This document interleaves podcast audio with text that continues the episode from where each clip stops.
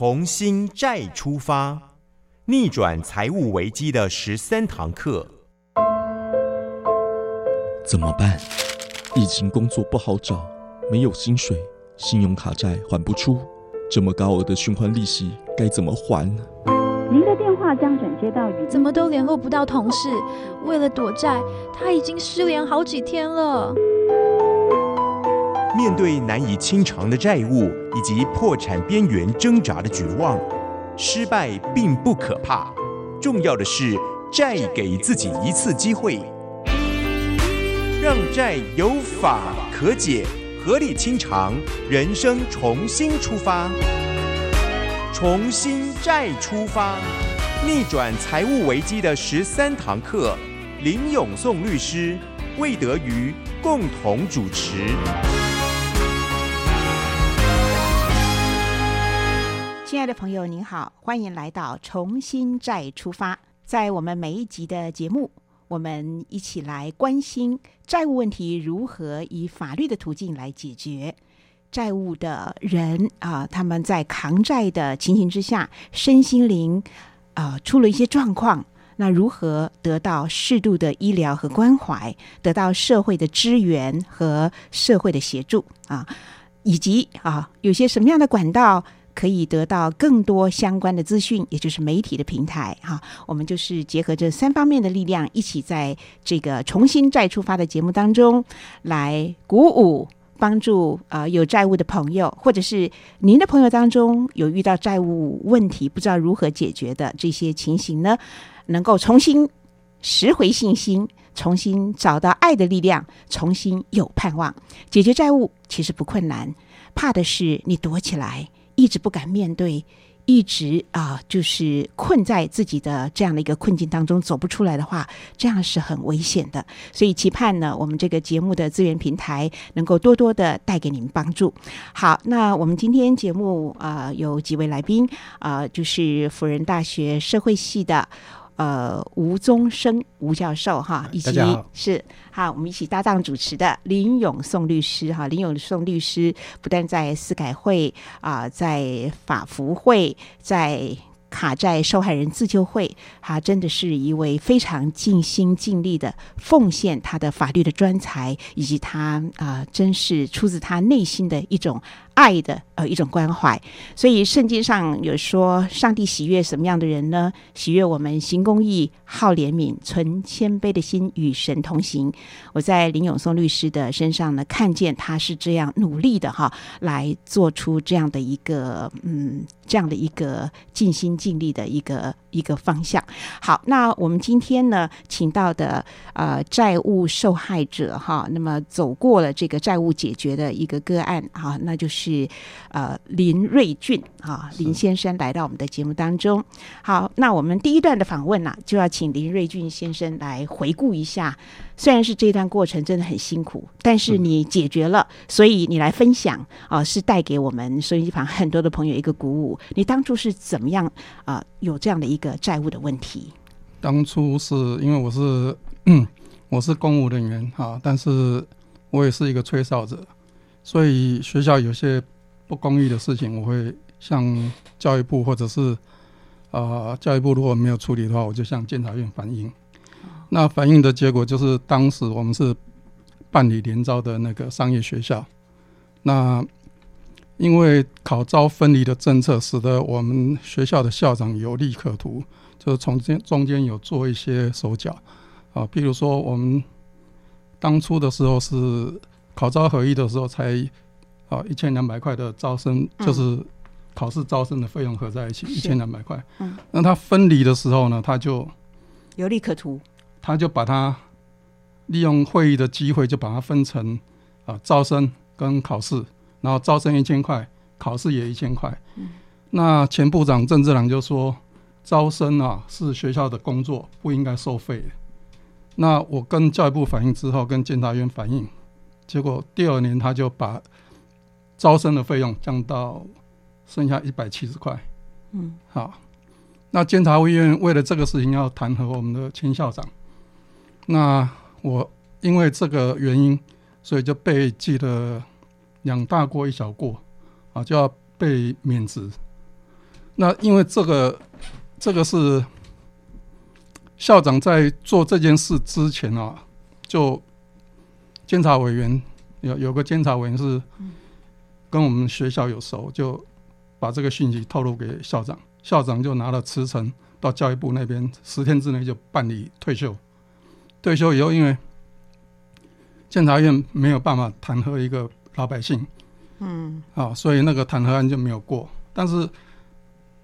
校长走了以后，后面的学校的 这些主管1级主管2级主管人还在，所以就对我又 做了后面的追杀的动作。那所以我为了这些事情，就是必须要面对司法的那个官司，民刑事还有行政诉讼我都有做。那这个后来也是因为这样子一直延续到99年，我就被学校用很多的方法他们集结之后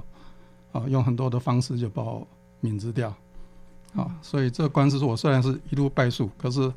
我觉得面对这些恶势力的话， 我是绝对不妥协。但是我们是基督徒，我们是可以原谅他们但是我绝对对这些事情我绝对不妥协。所以你的个性就是嫉恶如仇？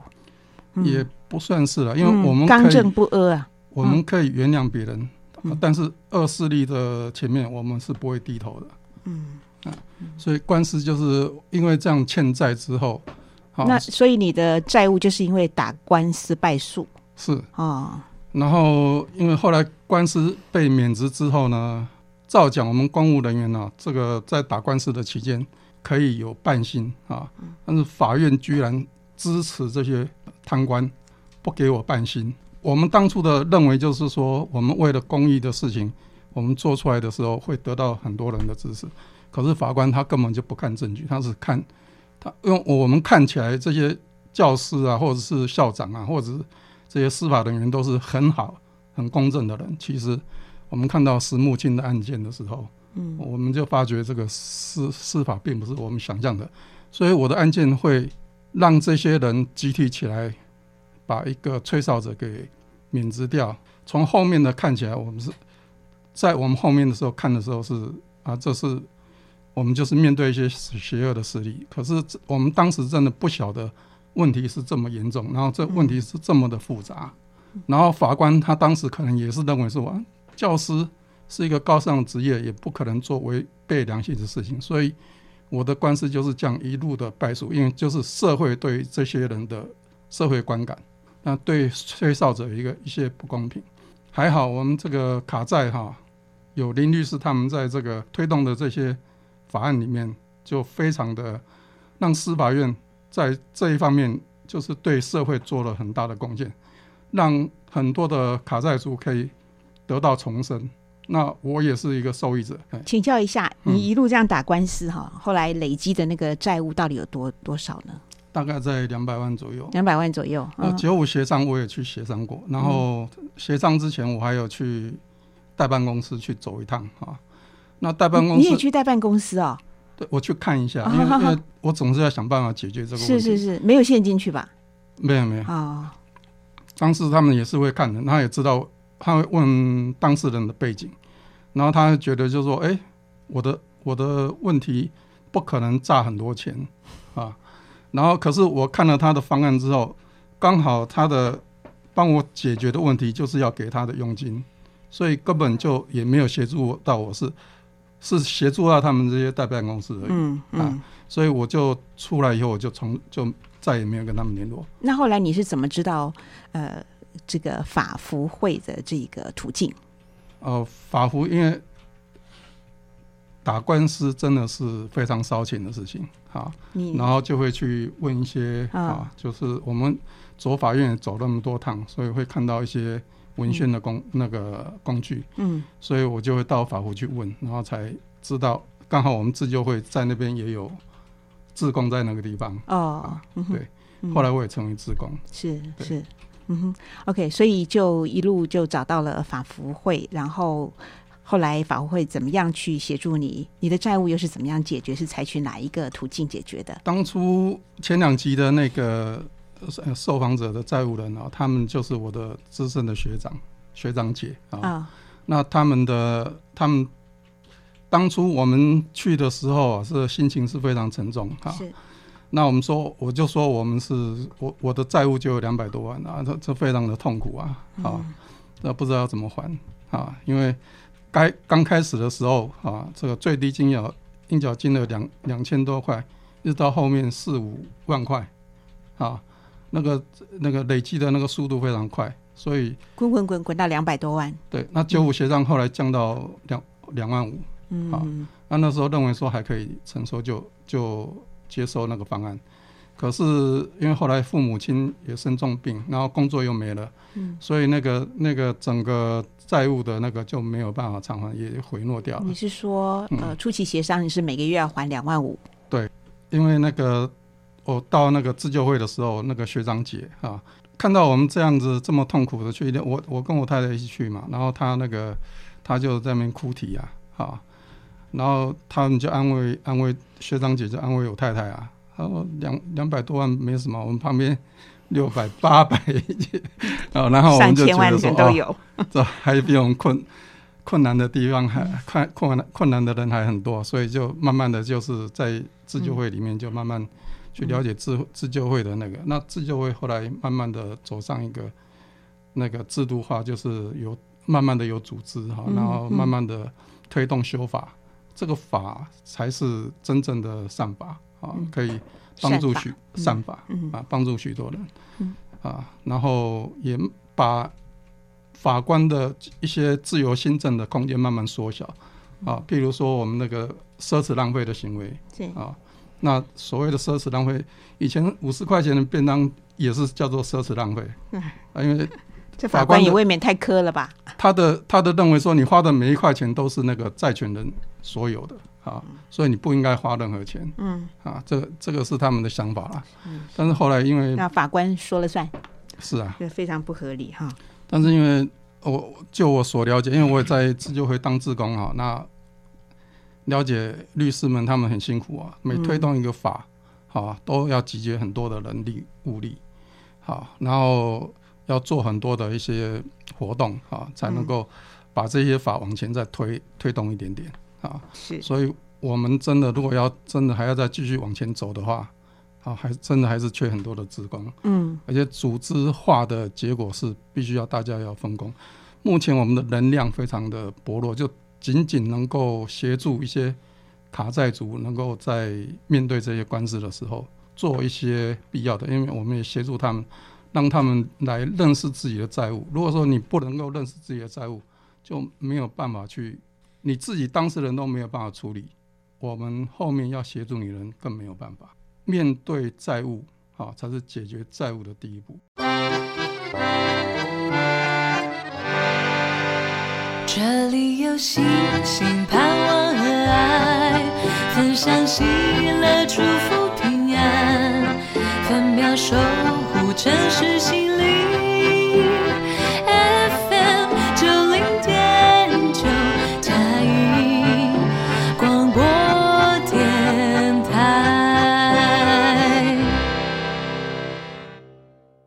亲爱的朋友，您所听到的是重新再出发。在节目当中我们有林永松律师，他是非常有爱心而且又专业而且有非常有耐心的律师。那今天律师听到了我们的案主林瑞俊他的一个情形，您要不要回应一下刚才他提到的一些他的状况？刚才瑞俊兄所说的，其实就是说某些单位，不管是公家的单位或者是私人的公司，其实揭弊者常常是被打压了，那我们欠缺一部揭弊者保护法，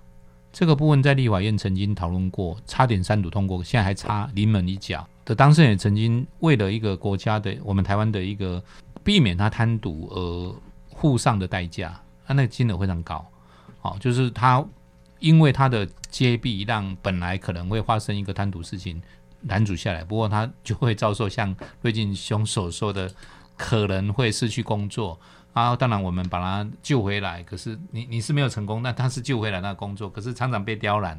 过程还是常常被刁难。那这个是我们没有揭弊者保护法，这个说明。第二个就是说刚才有提到说这个有关修法这里面说自由新政，就是说法官如果没有定得很明确，会不会比较不利债务人？那这个部分其实是这样的应该这样说，我们的法律其实消费者债务清理条例很大的部分是抄袭日本的，当然还是有不一样的地方，但是我要说的是主要抄袭日本的，但是一样的条文在日本可能因为他们实施比较久，可能他们法官不会这样解释，可能没有发生什么问题，但是在台湾就发现说哎呦，虽然100年修法之后它的通过率有比较高，我们说过在100年之前更生通过率是25%，到后来变成60几，可是日本是85%到92%，还是差了 20% 左右。对啊，那我们的清算免责率50几，高不高？比原来的 10% 以下还高嘛，原来是 10% 以下啊，100年以后就已经高达50几，可是比起日本的94到97还是很低啊，差了一半，对不对？那这里为什么会是这样？这是一个问题，为什么会长这样？那各举一个例子好了，譬如说以更生来讲，更生100年之前说你的方案只要公允就可以，问题是什么是公允？没有定义啊。那公允呢？公允就想到，债务人你做得到不是考虑，我要考虑债权人，两边都要考虑才是公允。好啦，那这样一考虑，结果就是债务人有时候真的是太勉强了，就被驳掉了，或者是通过了，他也可能未来会悔诺。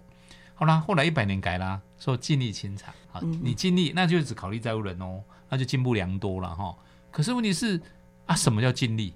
尽力是什么？好，举个例子好了，我们常常会提到说要用收入的余额来还，所以一定会牵涉到支出嘛，对不对？你一定有收入有支出啊，剩下多少？那债务人的支出当然是比较辛苦一点的支出，但是也要让他能够活下去啊，因为在100年的时候并没有定义啊，法律没有定义的时候，法官就自由新政。曾经有说抚养小孩，有的就会说好啦，那我们就用最低生活标准。好，各地都有那个贫穷线，就是每个县市每一年度都不一样。那譬如说我们讲过，以去年去年台北来讲，可能17000多吧，大概台北在17000多。那每个地方不一样。好，有的法官说好，那我就有以最低生活标准来做基准。你如果是台北市啊，养一个小孩就17000，那桃园可能是1500010000多啊，比如这样讲。好，可是有的法官说不是，因为桃园真的有法官说。用宽减额，用那个所得税的那个报税的宽减额，宽减就少很多，可能只有8000、6000、7000块而已，是甚至说一半就好。7000块、6000块、8000块养一个小孩有困难啊。如果再减半更不用说，对不对？是。好，那这里面因为也没有一个定义嘛，也不明嘛，所以你说哪个才对？当然，那客观上实在是太难生活，所以后来就有把它明定。就是在107年的这次修法就明定说什么叫做尽力清偿，只要我能够我的支出我原则上是以最低生活费用的 1.2 倍来算，如果是像2020年去年17000多块再乘以 1.2 倍，大概204062万出头，今年改成21000多，那就明确咯。对，好，至少每个县市有一个标准，就是最低生活费用的 1.2 倍作为你的支出，原则上是这样的。又比如说那是更生，比如说清算，那清算里面到底他如果不免责就白做了嘛，就不免责就是还是要还，我等于没有解决我的债务问题啊。什么样的情况是要给他免责，什么样要不免责，都有很多抽象的条文。那因为太多东西要写，一定会坦白讲，一定会难免有错的地方啊。其实人你的记忆你的东西有时候有错。那有些法官就很严苛了哈，就是只要你有错，他就认为你是没有诚实，就把你驳掉。有时候那个不诚实也不是不诚实了，是记错或者是落掉了。那有些其实没有影响。我举个例子，反正有一个债务人，他哥哥用他的名义去刷卡投资生意，可是被合伙人卷款而逃。好啦。欠了这个妹妹是老师啊，用她的名义，所以欠钱变成是妹妹啊。哥哥已经跑到中国大陆去自杀了，死掉了，只知道这个妹妹就要扛起这责任。那扛起责任，问题来了，就是说他什么都有照实写。有一个地方律师可能想说，这不用写了，为什么？他理论上可以跟他哥哥要钱吗？你欠我400万嘛，对不对？我欠银行400万，你也欠我400万好了，问题是哥哥死了，嗯啊，法官就说哥哥死了，还有继承人呢、啊。可是法官有没有问？法官没有问。那这些人都抛弃继承了、啊，是抛弃继承，他不用再负责，不要负他爸爸，也不用负他爸爸这个责任。嗯嗯，他也没有问清楚。他既然说啊，你这个部分，你有一个债权呐、啊。但是问题是，他哥哥死了，那个债权没有意义嘛？他哥哥的儿子，好了，你可以跟他要。问题他抛弃人，你也要不到，也不能要，一会也不能要。像这个部分其实没什么影响，没写这个东西，对他的银行的这些债权人是没什么影响的。嗯嗯，有些时候债权人会弄错，其实那个是，其实很多法律条文或者是一些步骤，当事人是没有那么清楚的。人律师都会弄错，嗯、也难免，因为太多东西是好，那在这样的情况之下，我们修啊，就是说，哦，那你今天如果有一些东西不正确，对债权人没有什么重大的，没有影响。我们本来是写重大，我司法院说不行，重大拿掉，好像至少有影响，嗯、对债权人有影响，那你才能说啊，我不给你不免责。是。那如果没有影响，就不要。所以这个就是在限缩法院的所谓自由裁量权。是。那当然，如果合理自由裁量权就 OK 了，我觉得就不合理。嗯。那这个部分改了之后，可能对债务人来讲比较有保障。嗯哼嗯哼，所以后来林瑞俊兄，你的那个债务是怎么样的解决？是更生还是清算？我的是清算，是清算。对，我是有一栋父亲留的房子在那个宜兰，那被拍卖掉，然后就免责。那个房子大概卖了54万的那个，就是分配掉了。嗯嗯嗯。那分配掉之后，我剩余的大概有也是快200万的那个债务，就一笔勾销。然后现在就是无债一身轻。在这个过程当中呢，我为什么会花钱花到那么凶？因为父母亲又生重病，我们当时就是认为说，只要他在世能够多一天就算一天。所以好，我们的来宾有点哽咽。所以这个不好意思。所以这个部分我们就是。所以就是尽力去尽到孝道了。对，每个时候啊都会有困难啊，每个人的个案的情况也不一样啊，所以有时候我们自救会就是会比较体谅这些债务人，然后会把这些事情啊都能够体谅他们，然后安慰他们啊。嗯，这是我们自救会的一个功能啊。那可是因为我们的志工真的很短缺。那要做的事情有很多啊，那比如说刚刚那个林律师也介绍日本啊，前两集也介绍说日本的多重债务啊，我们真的是心有余力不足，要推动到一些很多人来咨询的时候都会说他也有财产啊，那他也有好几部分的这个债务啊，那这个部分他们也想处理，可是因为我们债务只有做信用卡啊，或者是无担保的这个部分，是，所以我们要推动修法啊，还有一大段的路要走，然后要使得这个法院的这些成功率啊，就是免责的或者更生的方案能够符合这个当时的情况啊，这些都需要再修法。那欠缺的人力啊，物力就不要讲，真的大家都很节省。那欠缺的能力真的很多，然后很多的债务人他不敢出来，因为我就看到很多人，他们真的是有的来不是因为疫情的关系，还是也是戴口罩，不愿意面对，或者家人出来帮他来问。那甚至我们的资讯也不是很发达，就是很多偏乡的地方都不知道说我们的有债务条例就是清算条例的这些东西可以帮助他们走出来那真的有很多人需要比如说前两集的那个也说他那个我们的 YouTube 上面一下子有7,000-8,000人的那个点阅量真的是大家都有需要。有时候我们欠债的时候真的是有的时候是不得已，那跨不过那个鸿沟，到我们自救会来的话，我们可以提供很多的协助不只是说法律方面，我们李永松律师推动了10年的修法把这个债务这个清理条例能够一步一步的推向一个合理一个富有这个人情的一个法律。对，这个撞见的过程真的是还债不是还命啊，对不对？是啊，简直是要人家追着纳命来，实在是不合道理。那希望如果有债务方面的话，我们第一个，我们自救会的志工会帮你把你的债务稍微理清一下，让你能够知道自己的债务，然后也知道说未来要怎么走啊，怎么面对你的债务啊。然后法律方面就交给专业去处理啊，我们也有法服的律师来协助我们。分分秒秒守护城市心灵，佳音广播电台 FM90.9。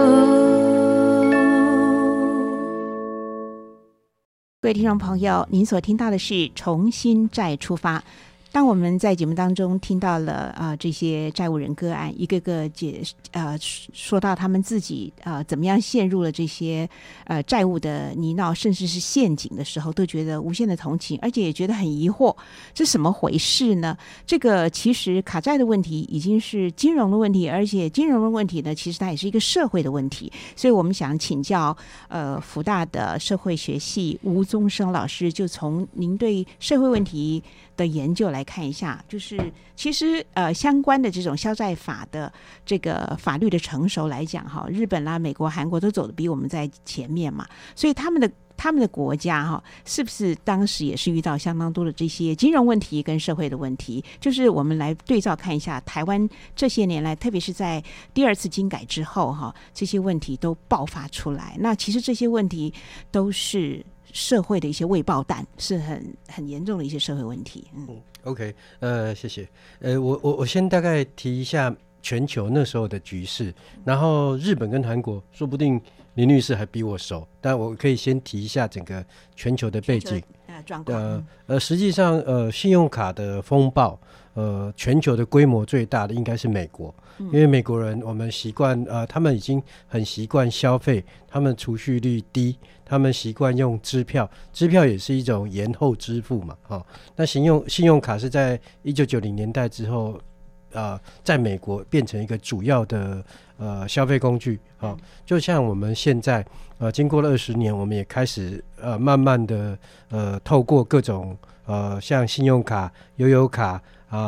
电子支付各种工具，那就跟在美国的消费习惯是一样的。那美国的这种消费习惯其实是一个非常资本主义的消费循环的习惯，就是我不太存钱，我透过消费，我买东西，我购买东西，然后支持起来我的生活。然后其实在这景气循环里面，就是透过不断的消费才能撑起民生工业，后来重工业，整个景气循环才会被带起来。所以美国一直是这样的循环，所以美国的破产率也很高，但美国是一个非常资本主义化的国家，你要破产，其实它的破产程序也很简单。所以这个破产呢，其实有跟台湾，我想觉得有一些地方不一样，就是美国是不是个人的破产跟公司的破产都是可以申请破产？是啊，哈，在台湾不是在台湾是不是对法律的系统，或许等一下林律师，我印象中好像台湾不是。对，台湾就是他也比如说像美国资本主义的精神是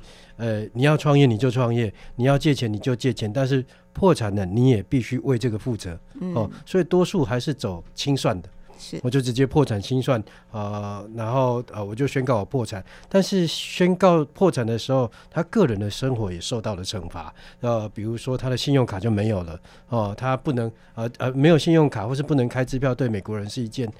非常痛苦的事情。所以他们常常会说美国人的大量的人数，大概 5% 的人破产，美国的破产就是 5% 的人会申请破产，然后他们破产之后，他们就会失去他们的金融的便利性，然后他间接也得到惩罚，他也不能奢侈浪费，所以他反而鼓励你创业，你借钱没关系，这就是资本主义的逻辑。但是在亚洲地区，其实这就是在1990年到2005-06这10年之间呢，二次金改其实亚洲地区银行也都在整并。那这刚刚我上一堂课我们所有提到的那个几家银行，其实日本银行把这些放款技术带到台湾来，开始推这些业务，其实本来大的银行跟本土的银行是实际上是不擅长这种推销业务、现金卡的业务，是因为人民的习惯或是一般消费者其实并没有养成这个习惯，然后他大概经过了10年的培养，然后接下来更多家的时候互相竞争，然后就大量放款，就是可能经过5-6年的放款，所以哪一家银行的信用卡放出去的多，就是它的业绩就是算的比较高嘛，是这样子，所以大家才会争相腐烂的发卡。没错，因为银行在整并的时候，你放出去的款变成你的债权，是因为它是生意嘛，它视为债权，我可以收得回来。而且手法非常多，比如说办卡就是说就会有很多话术，你办卡没关系，你再剪掉，你先拿这个纪念品回去，你看纪念品娃娃这个这么大只多好啊。对对对，我好像都经历过那个年代。然后市场上就有人在菜市场啊、超商啊都有，对对对，就你拿身份证去就可以办卡，他就说没关系，薪资我帮你填。那时候甚至大学都可以随意办卡，然后只要所以办就很腐烂的发卡。好，这腐烂的发卡就是会形成说有很多人不会借钱，那时候也借钱了，在亚洲地区也是这样，但香港处理的非常快速。日本也处理得非常快速，应该说日本它对抗的多重债务有另外一个背景，不只是银行，他们那个叫代金公司。那韩国是学日本的，韩国的放贷情况跟台湾是有的比啊，也很惨，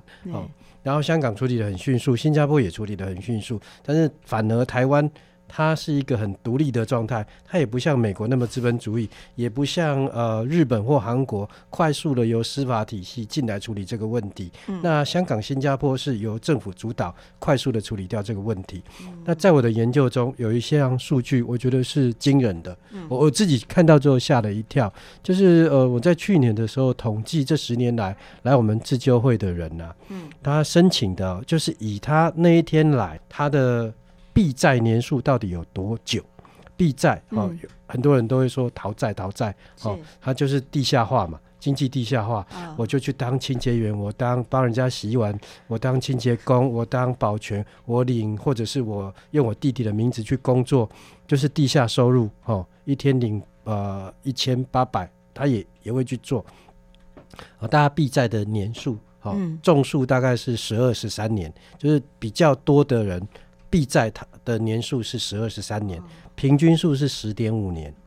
也就是说他要一个一个来到自救会的一个债务人，这些人他要经过10年的折磨他才会来到这里，人生到底有几个10年啊，是，所以他在我会把它分成3个阶段。第一个阶段，其实他在一开始借钱的时候，其实他跟银行或者是借他钱的人，其实是在一个还不错的状态。这日本的一个大山小叶的社会学者他也研究过。那第二个状态，他是紧张焦虑，然后把他的用钱储蓄各种习惯，然后以债养债，办新卡去养旧卡一大堆的，会在第二个阶段。那第3个阶段等到付不出来，连最低应缴金额都付不出来，他那时候就会跟那个银行陷入一个紧张的关系，银行跟他催债讨债，这时候他在第二个阶段第3个阶段就会压迫他，就会让他变得身心俱疲，然后忧郁症啊，与家人失联啊，讨债，所以我们常常去 7-Eleven 缴信用卡缴钱的时候会听到说请问是我们如果要去缴钱，他第一句话就问你最低应缴金额吗？我们常常会听到这种话，为什么呢？因为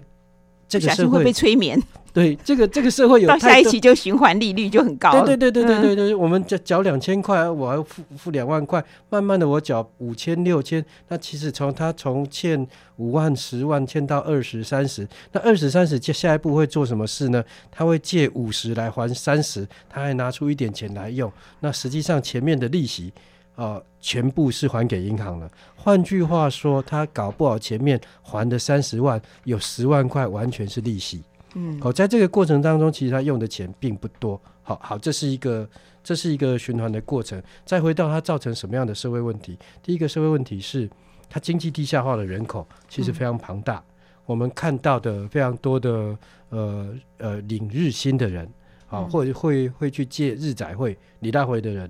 比如说计程车司机，他会借1000块、今天先去跑车，跑完之后再去还1000块，哦，他1000块一天就要给他100块的利息，哦，类似这样子，或者是但也迫不得已吧，因为在正式金融也取不得贷款，但是他要生活，哦，类似这样。第一个就是经济地下化的问题，第二个是这些人其实他没有办法回归正常的社会生活，哦，他的经济生活，他的家庭生活，我们看到这个系列里面有非常多债务人，他们其实除了钱之外被受迫之外，他的家庭生活也会被瓦解，他的社会网络也会被瓦解，然后接下来他的身心俱疲。所以我刚刚说那个 10.5 年的这个数据，换句话说他在这个社会里面是这个社会没有给他一条生路。所以我们会一直强调，好，生存权永远大过于债权，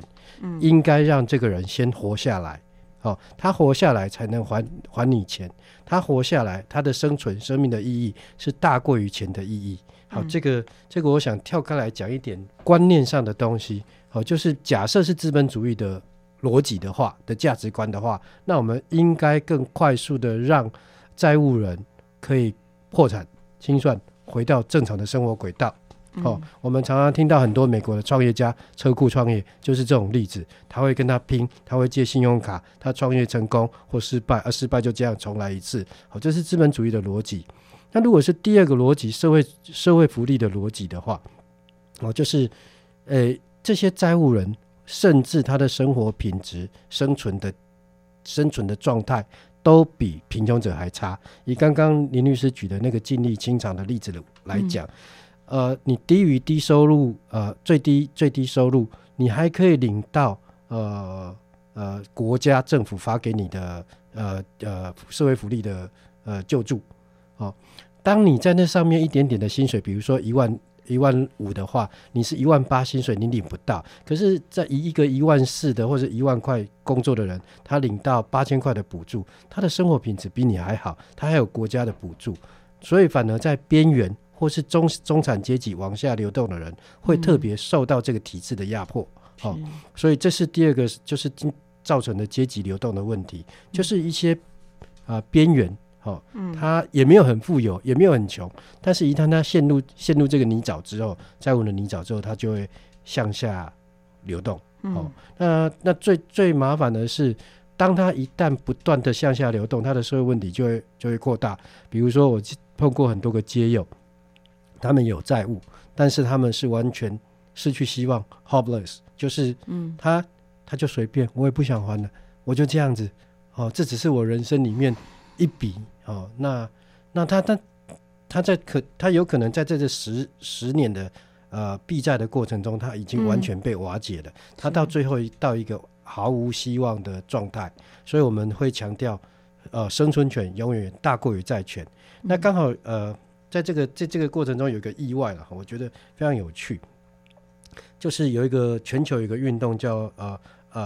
strike debt， 就是打击债务，还有第二个运动叫做 Jubilee，哦，打击债务就是美国跟英国的学贷都很高，还有这些华尔街的放款放得很凶，哦，所以有这个联盟，哦，但最近几年运作的比较少。但 Jubilee 就是喜年运动，哦，我们2-3年前在韩国跟韩国的交流的时候，他有一个喜年运动，他们做了一件非常有创意的事情。喜年其实是宗教上的就是第7年你可以休息这个意思，这个应该林律师可以解释的更多。韩国的这些非利组织 NPO 跟 NGO， 他们去跟银行谈判，用很便宜的价格买来这些债务人的债权，然后把这些债权烧掉，然后在网站上公告说现在你们得到自由了，哦，就是烧掉他的债权。当然他的宣示意义远大过于他的实质意义，因为他们买到这一家公司的债权，他不一定能买到他全部银行的债权。所以我觉得回到那个 Jubilee 喜年的意义，更生也是本来是8年，我们改成6年，第7年得以喘息。FM 90.9 Everywhere Every moment， 分秒守护城市。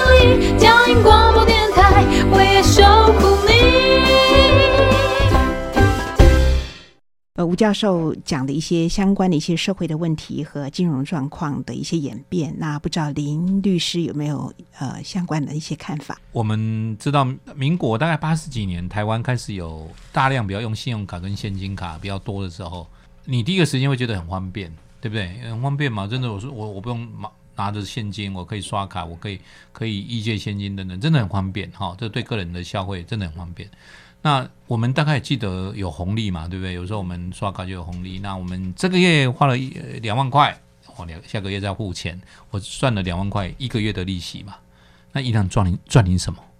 你那时候更早期还没有那个去出国，你从台北搭计程车到桃园，可能要桃园机场要1000块。哎，不用你是卡，它可以帮你载都不用钱。哦，那又有红利，哎，那你问，那这个银行在赚什么？银行赚那些最低应缴金额的人，哇，那才是好赚。为什么？因为最低应缴金额，那你以后的那些利息违约金或者利息啊、利滚利，这个才好赚。那你说，那些人就缴这么少，那一定是经济比较不好。那没关系呀、啊，他没钱。他姐姐有钱，他没钱；他爸爸有钱，他没钱；他阿妈有钱，他就这样吹啊。所以，或者你去借别人的钱来还我嘛，你再刷一张卡来还我钱嘛。所以在这样的一个情况之下，催债没有什么法律的限制，当时接近违法的状态之下，哇，那是很好哎、欸。他利息民法规定说不能互利，都是互利啊。违约金说要有上限，没有啊，没上限啊，就一直这样上去。好，那在这种情况之下，又更好是没有退场机制。当时候个人不能破产，没有更生机制，没有。那时候都在消债条例之前没有这些机制啊。所以94年、95年为什么那么恶化？因为累积下来恶化了以后，而且2003又 SARS 嘛，所以整个累积下来以后爆发了。当时候银行有些银行，听说有个本土银行，本来。应该是说有点挣扎，后来还是下去。好、哦，就因为这个利润太高，他也知道这个是叫做塑胶鸦片了、啊。对，银行来讲，他好像提供一个很好的一个工具，可是他知道他想要有利润，这后面的这些催债，后面的最好不要有退场机制，能够整个互利啊，违约金手续费，这样才真的能赚钱。那利润是在这里，所以他有人就称他塑胶鸦片嘛。哦、那所以他。是在赚劫贫济富了哈，就是赚没钱人的钱，所以这可以了解，就是说这法制如果不完备的时候，这对银行是天堂，对债务人是地狱啊。嗯，那这里面我们讲过，就是因为消费者债务侵条例，是因为94、95不少的这种新闻报道有这个烧炭自杀。好，当时候在95年，立法院就。开了不少次的公听会啊，立法委员也因为民意反映嘛，立法委员总是民意代表的啊，就开公听会，找银行的金管会哈，这主管机关金管会、司法院来谈。那其中司法院的部分就是说，你要想办法弄出一个法律来。那当时候他们在讨论的叫做《债务清理法草案》，什么意思？因为我们知道公司是一个法人，好，一般人叫自然人。好，公司是法人，他可以破产。好，那公司法有重整。可是自然人没有啊，在没有消债条例、没有更生、没有清算的时候，什么制度都没有，个人不能用那个破产法。不要说一下，日本的我们的破产法超日本的，日本的最高法院说个人可以适用，我们的最高法院说个人不能适用，就没得适用。所以个人这种自然人也不能用破产，也没有什么其他制度。那只有公司反而可以，公司是拟制的人哦，法人是一个拟制的人，反而可以。好，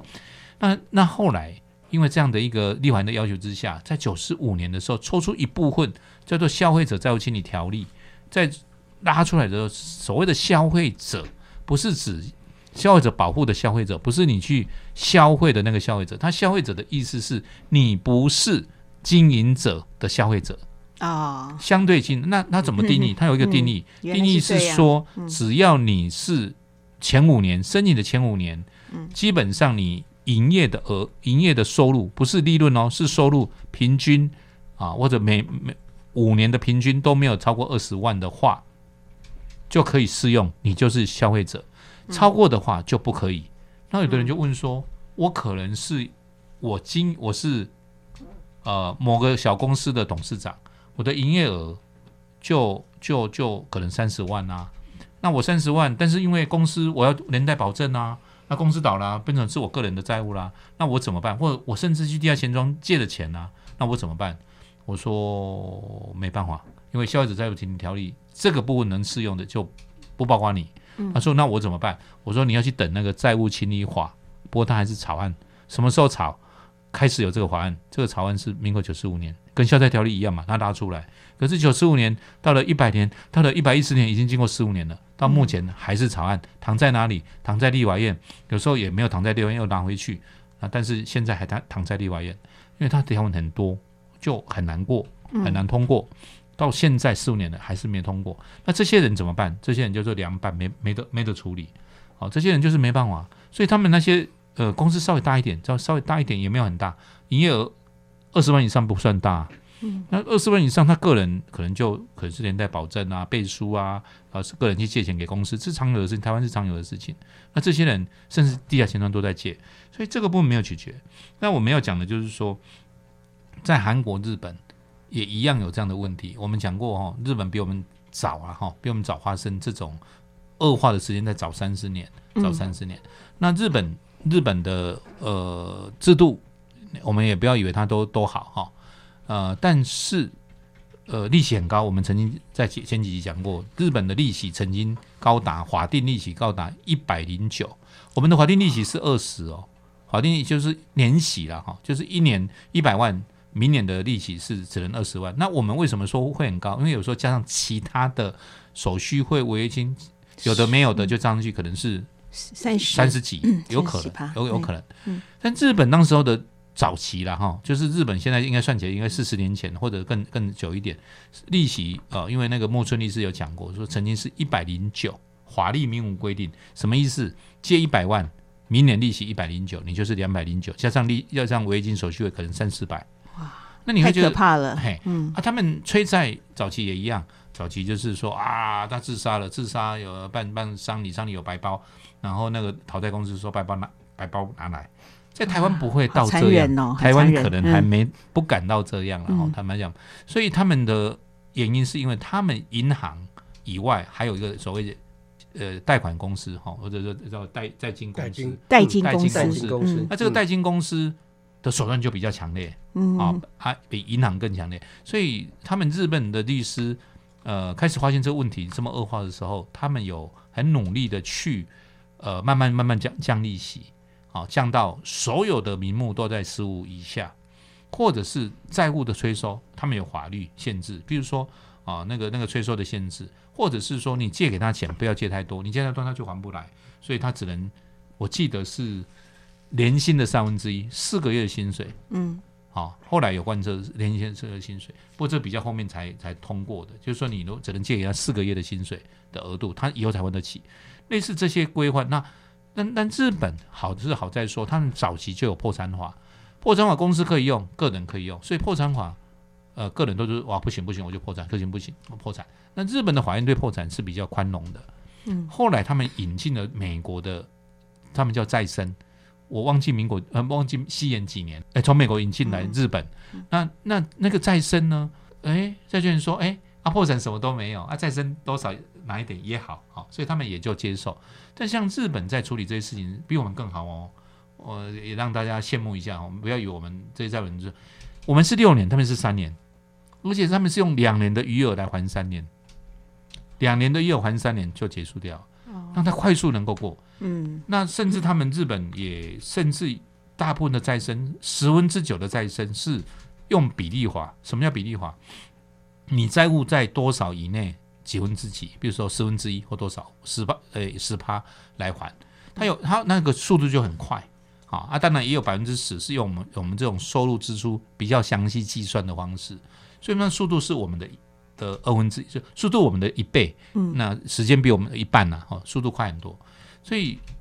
日本这个部分的制度法制相当成熟的。是韩国的最高法院是他们的良心，韩国他们那时候破产的通过免责率很高，所以我曾经讲过，就是说他们曾经降到80几、90几，降到80几，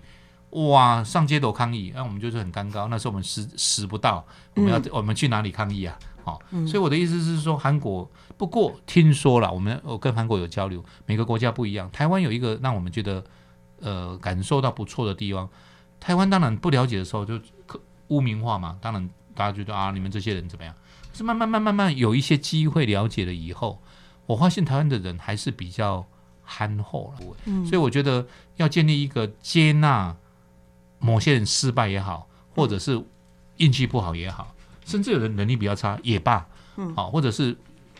不管怎么样都应该接纳这样的人，给他一个机会，他也许还可以帮助别人，也许他还可以站起来，也许他还可以做很多有意义的事情，或者他就是退休了，那也一样。是，非常谢谢林律师还有吴老师的分享哈。他山之石可以攻错，有一些国家走的比较前面的哈，都可以来做参考。那我们也要珍惜我们自己，我们这片土地上，我们百姓的善良、纯真，以及我发现大部分的债务人都是很认真，而且很愿意去积极的去还债的。所以我觉得，重拾兴旺爱哈。那么我们也祝福这法律在修法的过程呢，能够一步一步的。情理法兼顾哈。好，今天非常谢谢吴老师好，林律师还有林瑞俊弟兄哈。好，谢谢。那我们今天的节目就到此告一段落，我们跟大家说拜拜。拜拜。以上节目由佳音电台法律扶助基金会、卡债受害人自救会、台北灵粮堂社会关怀处联合制播。债务问题有法可解，欢迎拨打法扶全国专线41285184128518帮您一把。手机拨打请加02，法扶会将免费提供律师咨询服务。卡债受害人自救会，勇敢自救，积极争取债务人生存权。09339229840933922984。台北灵粮堂社会关怀处长期陪伴关怀债务朋友，02236955200223695520。